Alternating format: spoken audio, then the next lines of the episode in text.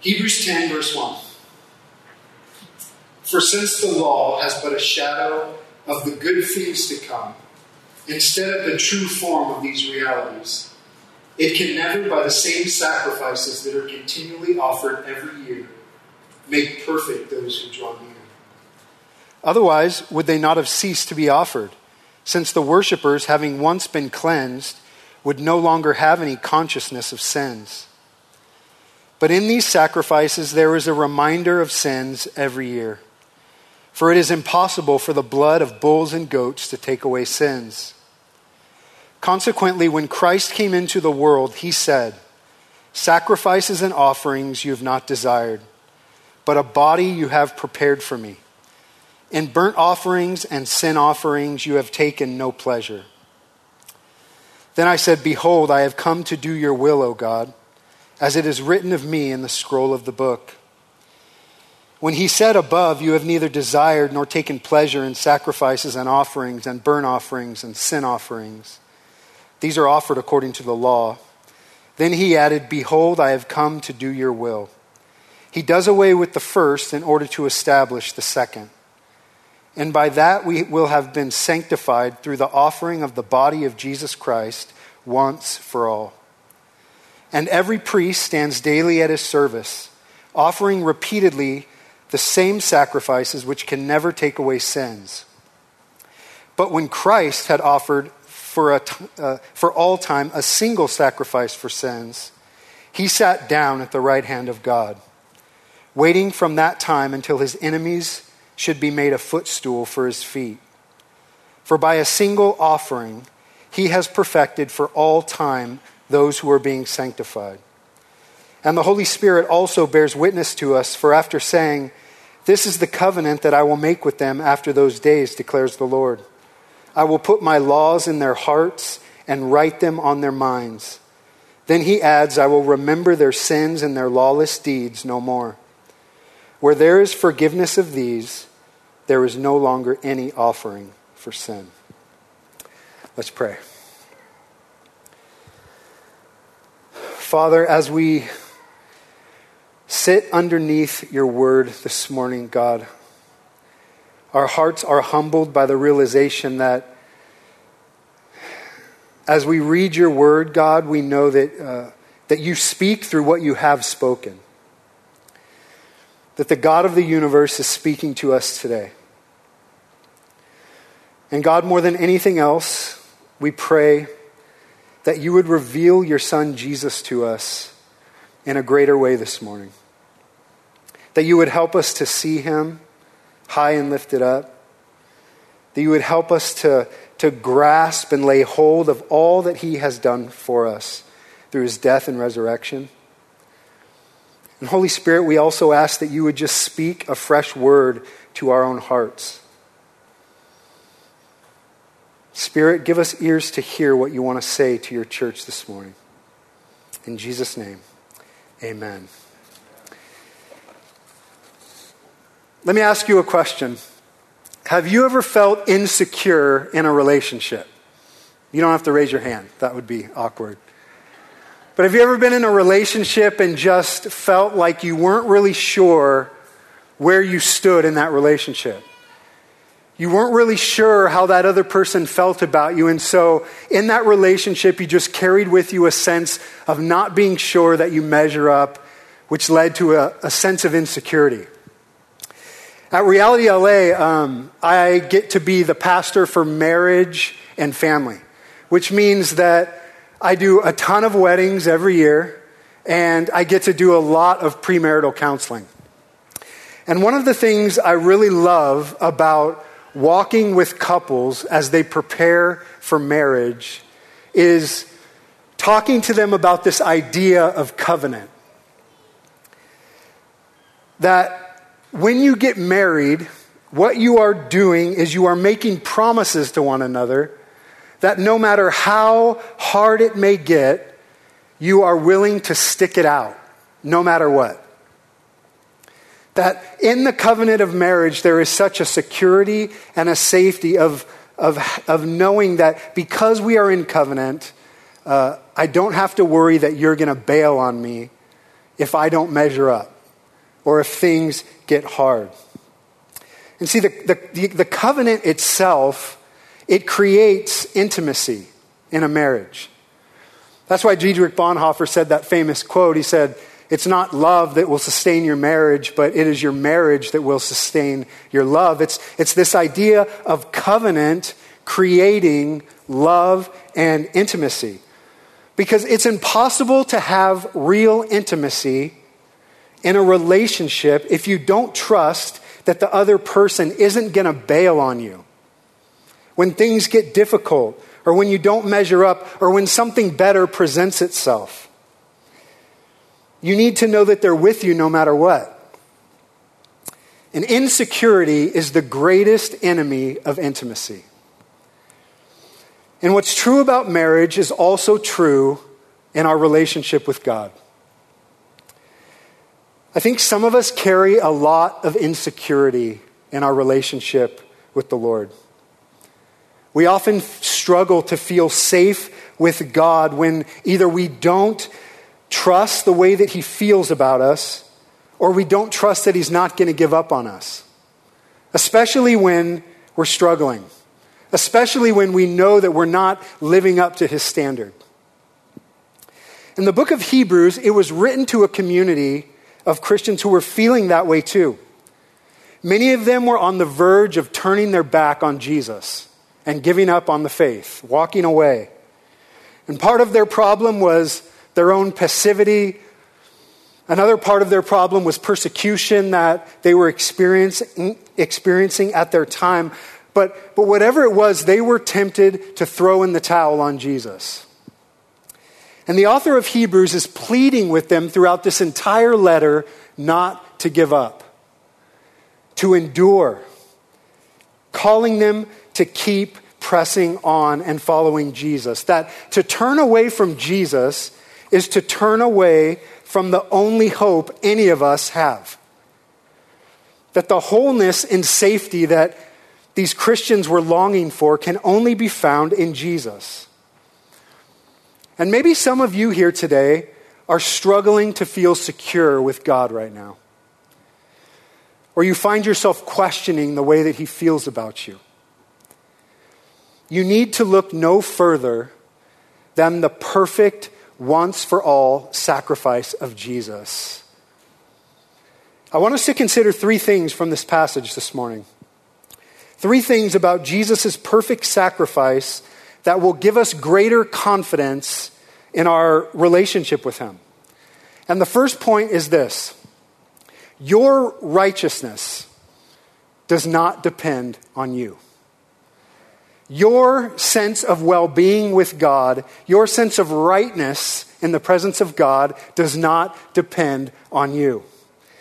The writer of Hebrews, he, he begins by contrasting for them the reality of life under the old covenant versus life under the new covenant in Christ. To make the point, you don't want to go back to that. What you have in Jesus is so much better. See, the old system of laws and sacrifices, they could never fix the real problem. And their problem was our problem too. It's the problem of sin. And that's not just the need to be forgiven, but also to be released of the emotional weight that sin brings with it the feeling of guilt and shame and fear.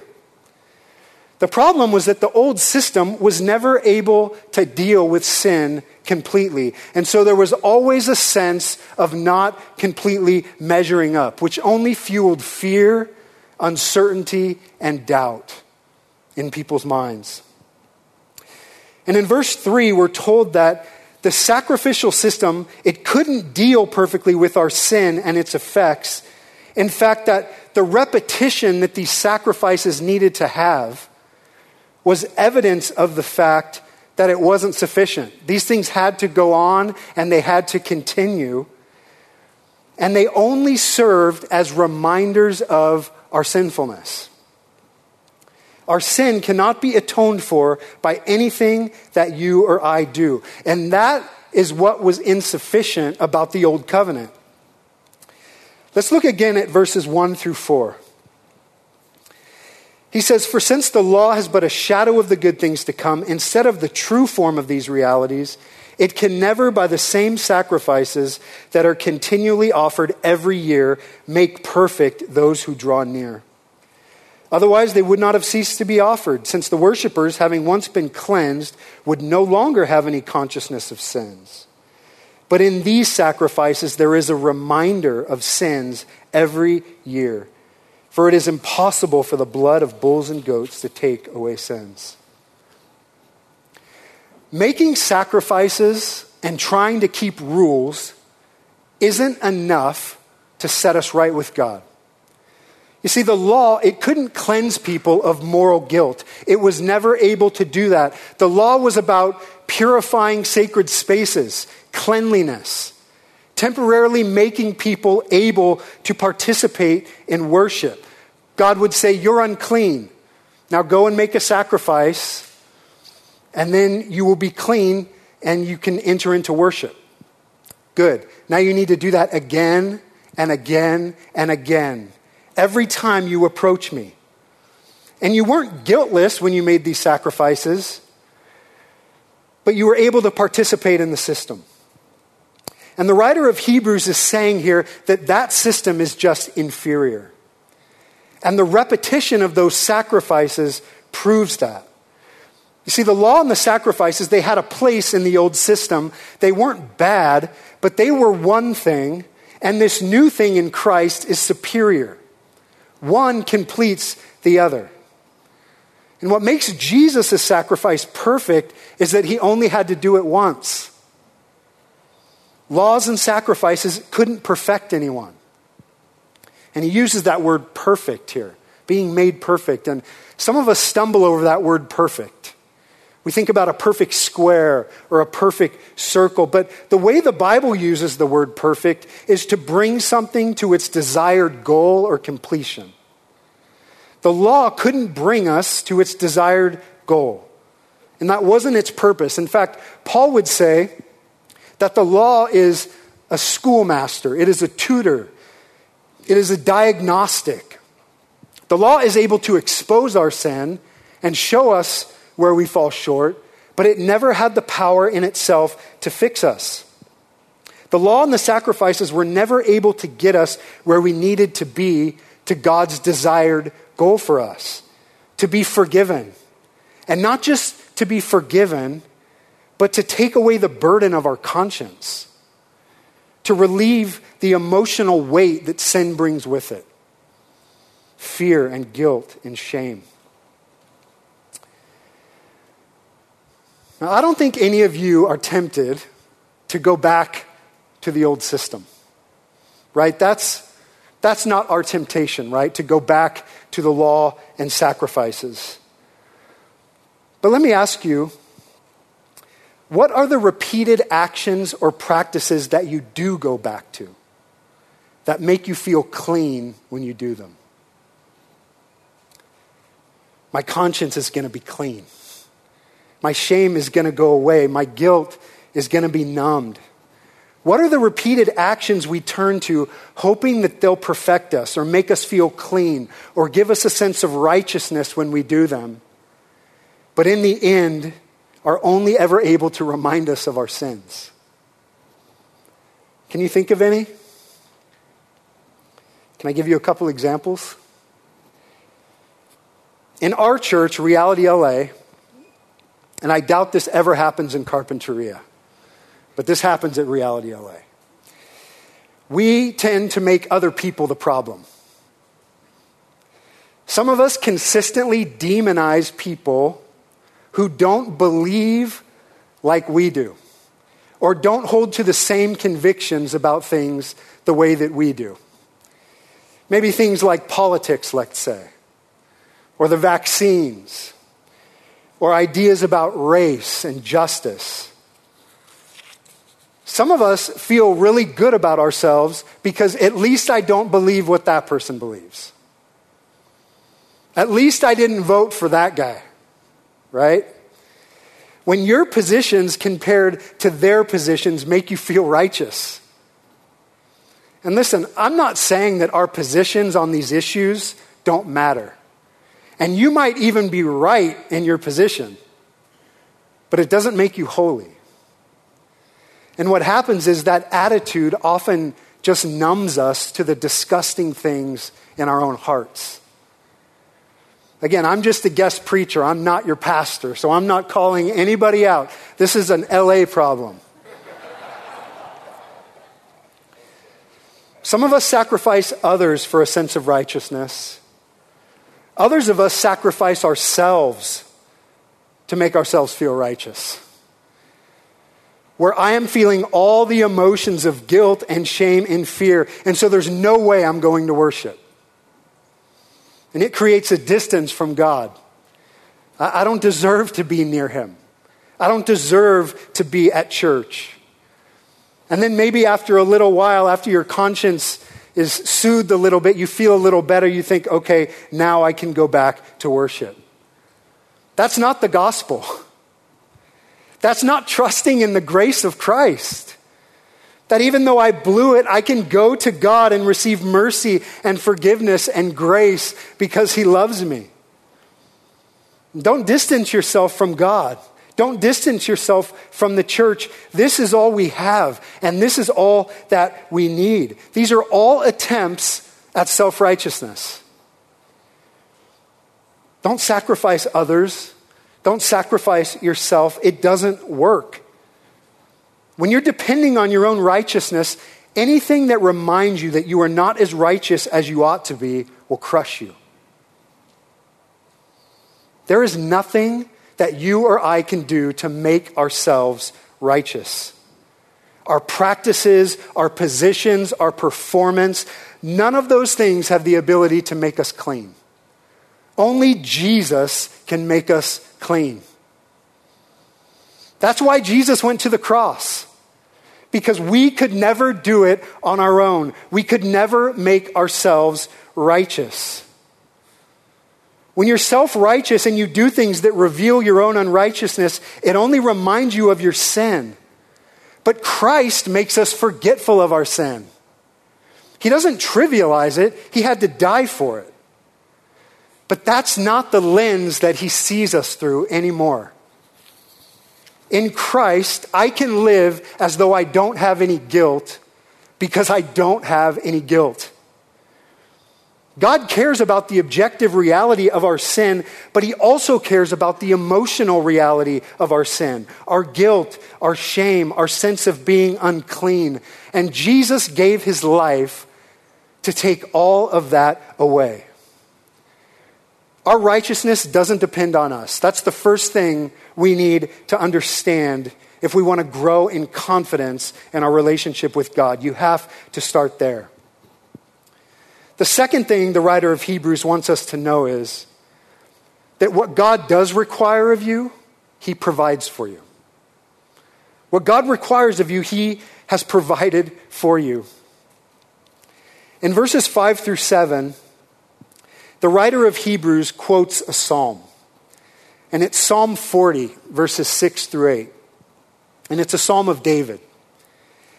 But what the author of Hebrews wants us to see is that it's not only David speaking to us through this psalm, it's also Jesus speaking.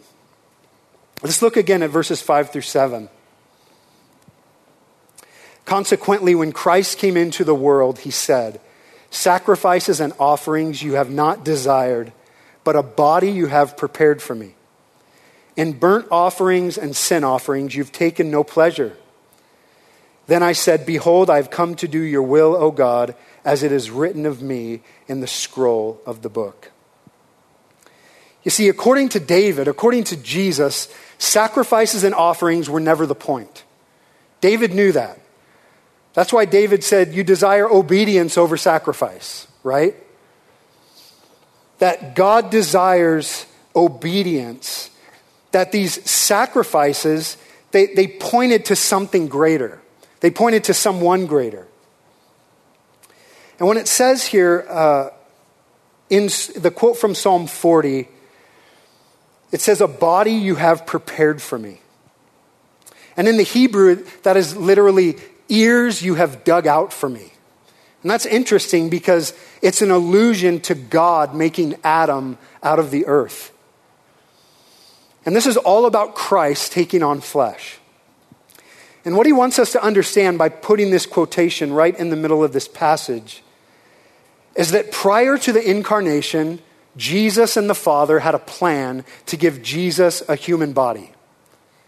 That Jesus' humanity was essential for him being able to be our substitute. Jesus couldn't only be divine, but he also had to be the perfect man in order to be an acceptable sacrifice for us. Because God has a standard, and that standard is perfection. It's impossible to approach God apart from perfect holiness. Impossible. That's why people were killed when they tried to do it in the Old Testament. You can think of it like this God has a dress code, and all of us are underdressed. Have you ever shown up somewhere way underdressed? It's embarrassing, right?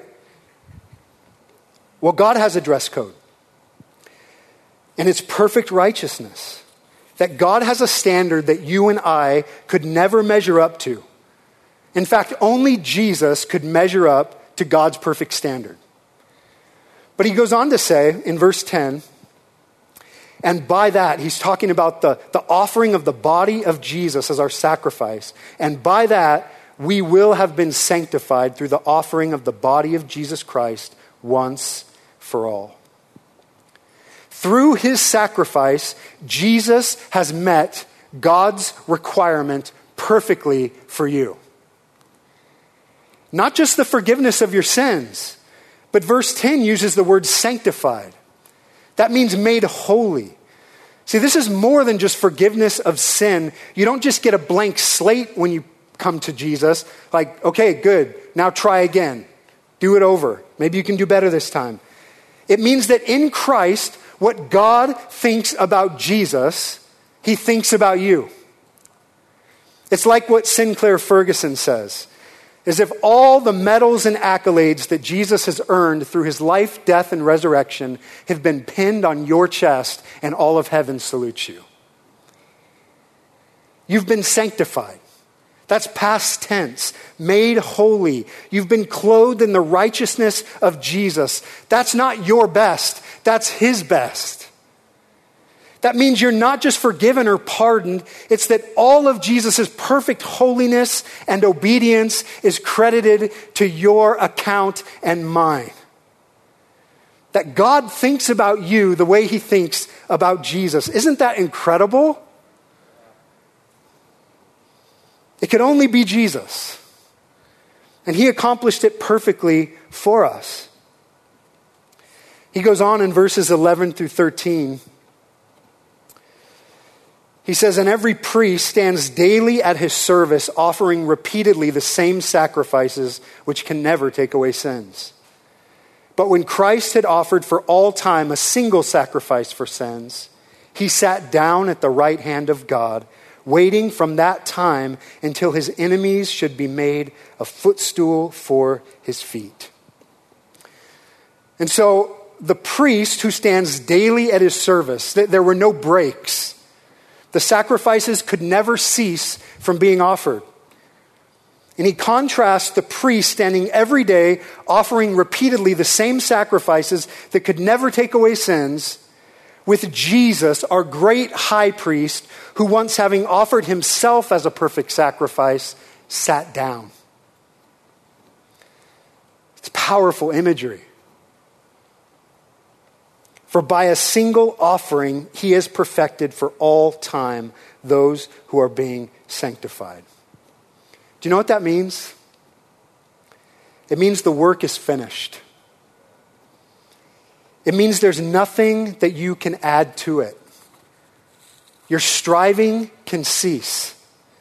Our self righteous attempts to soothe our conscience can end. Our attempts to make ourselves acceptable to God and others can be a thing of the past. Jesus has accomplished everything we need for us. Now, this doesn't mean that we don't still struggle with the world, the flesh, and the devil. Right? As long as we are in these bodies, there is a battle between the flesh and the spirit. But in Christ, we are fighting from victory and not for it. Because he has satisfied the requirement, we can find satisfaction in him. Because Jesus has sat down, we are seated with him in heavenly places. Because he has finished the work, we can find rest for our souls. And so we can stop trying to earn it. We can stop living in guilt and shame and fear in our relationship with God. And we can start walking in the freedom that Christ has accomplished for us.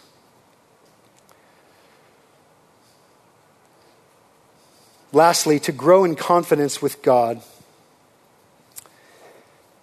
Confidence with God comes through something that we experience. Confidence with God comes through something that you experience. Let's look again at verse 15 through 18. And the Holy Spirit also bears witness to us. For after saying, This is the covenant that I make with them after those days, declares the Lord, I will put my laws in their hearts and write them on their minds. Then he adds, I will remember their sins and their lawless deeds no more. Where there is forgiveness of these, there is no longer any offering for sin. And so this goes back to that idea of covenant that we talked about at the beginning. Not only has uh, Christ accomplished everything necessary for you and I to have a right relationship with Him and to take away our sin, but He says the Holy Spirit bears witness to us. That we've been joined to Christ by the Spirit of God. The Spirit gives us assurance that we belong to Him. Theologians use the term union with Christ to describe the reality that when you become a Christian, when you put your faith in Jesus, you are united to Him. That Christ is in you and you are in Christ. You are joined to Him in a union like a marriage. And we're given union with Christ so that we can have communion with Christ. It's about intimacy, it's about friendship. He quotes Jeremiah 31, where he's talking about this new covenant, this new and better way. Instead of approaching God through laws and sacrifices, we can have a living relationship with God by the Spirit. He says, I will put my laws in your hearts and I will write them on your minds. You see, this is so much better than rule keeping. This is so much better than rituals. This is all about a living, real, vibrant relationship with Jesus. Romans 8:15 says for you did not receive the spirit of slavery to fall back into fear but you have received the spirit of adoption as sons by whom we cry abba father the Spirit Himself bears witness with our spirit that we are children of God, and if children, then heirs. You see, the Spirit bears witness with our spirit that we are children of God. And if children, then heirs. That means that the status is ours, the relationship is ours, the inheritance is ours in Jesus. And God enters into this relationship with us this personal, living relationship because He wants to know us and be known by us. He doesn't just want your allegiance, He wants you. He wants all of you. He wants you to just be with Him. You know, Jesus just wants to be with you. You know, one of the things I struggle with about my kids getting older uh, my son's 16, and he just doesn't give me hugs anymore, which is a real tragedy. I mean, I force him, but it's, it's coerced. We train jujitsu together, so every time I go in for a hug, it turns into a takedown attempt, and I've got to defend myself. But as, as parents, we miss that affection, don't we? As our kids get older. I think the Lord feels that way about us sometimes. Why don't you come close anymore?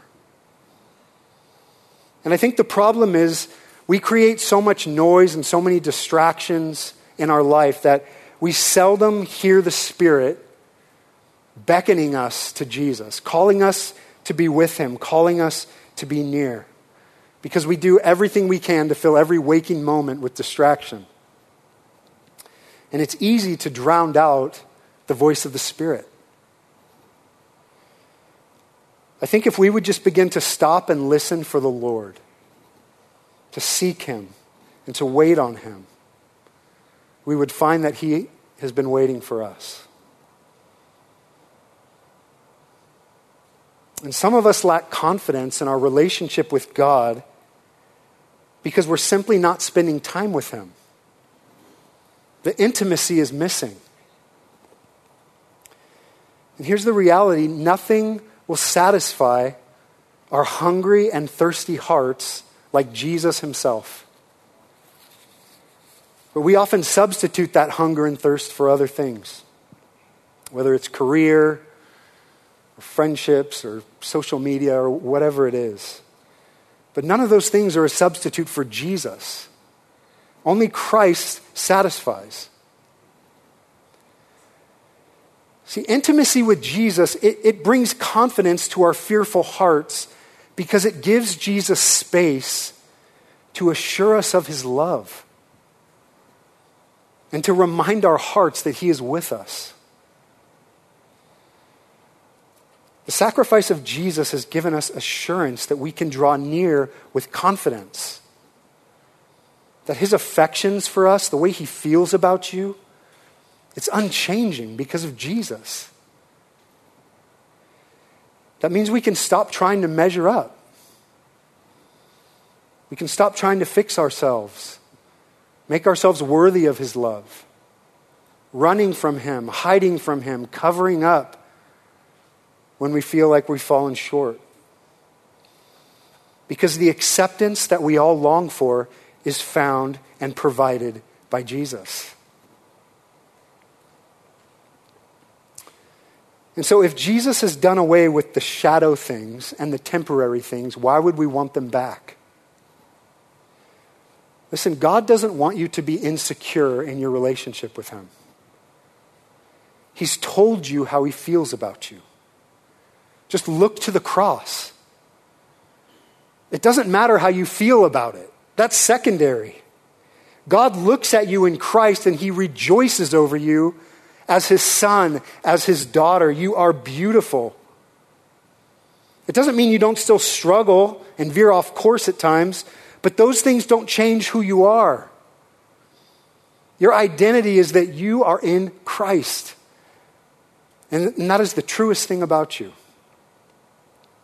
And this frees us up to actually enjoy God. It frees us up to approach Him with confidence. He says, I want you to come to me and I want you to call me Father. No more trying to earn it. Apart from Christ, there is no longer any offering for sin. That's what it says. There is no longer any sufficient offering for sin. Jesus has satisfied it, it's been done for you. So give him what he really wants. He wants you your life. Allow His Spirit to lead you. Stop running. He's taken your guilt, He's taken your shame, and He says, I will remember your sins and your lawless deeds no more. That means He chooses to forget them, to set them aside. That's not the metric by which He relates to you anymore because of Jesus. And all that's required is laying hold of Christ by faith. To see Jesus for who he is and giving him our trust and giving him our heart. And so when you begin to question the way that God feels about you, look to the perfect, once and for all sacrifice of Jesus to reassure your hearts. Amen? Let's pray.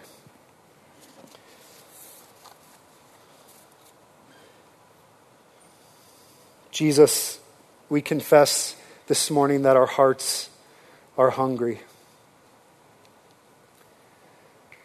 God, we have deep longings and cravings. And we constantly try to fill that hole and that need with, with so many other things. We believe intellectually that you're the answer, but our hearts so often just gravitate towards things that, that we can hold with our hands or things that we can see with our eyes. Jesus, we ask that you would give us eyes of faith this morning to be able to see what is most true. To know that in the midst of our pain and our struggling and our suffering and our longings, God, that you are there with us, beckoning us by your Spirit to draw near. calling us back to that first love, calling us back to that place of real desperation, believing that you are with us and that you are sufficient to meet every need that we have. God, we sang that this morning, that you are our provider and our protector. And yet our hearts so quickly forget. Jesus, would you send your spirit to fall upon us this morning, to bring us back to that place, to remind us who we are in Christ, that we have access to your throne as our loving Father, and it has nothing to do with our performance, with our victories or our failures. It's all by your grace. And you call us to come. And so, Lord, we want to do that this morning. We want to draw near. So, God, as we begin to worship through song, partaking of communion together, Lord, we pray that you would meet with us and that you would minister to us as your people. That you would remind us that you really are with us. Jesus, we need you. We need that. In Jesus' name, amen.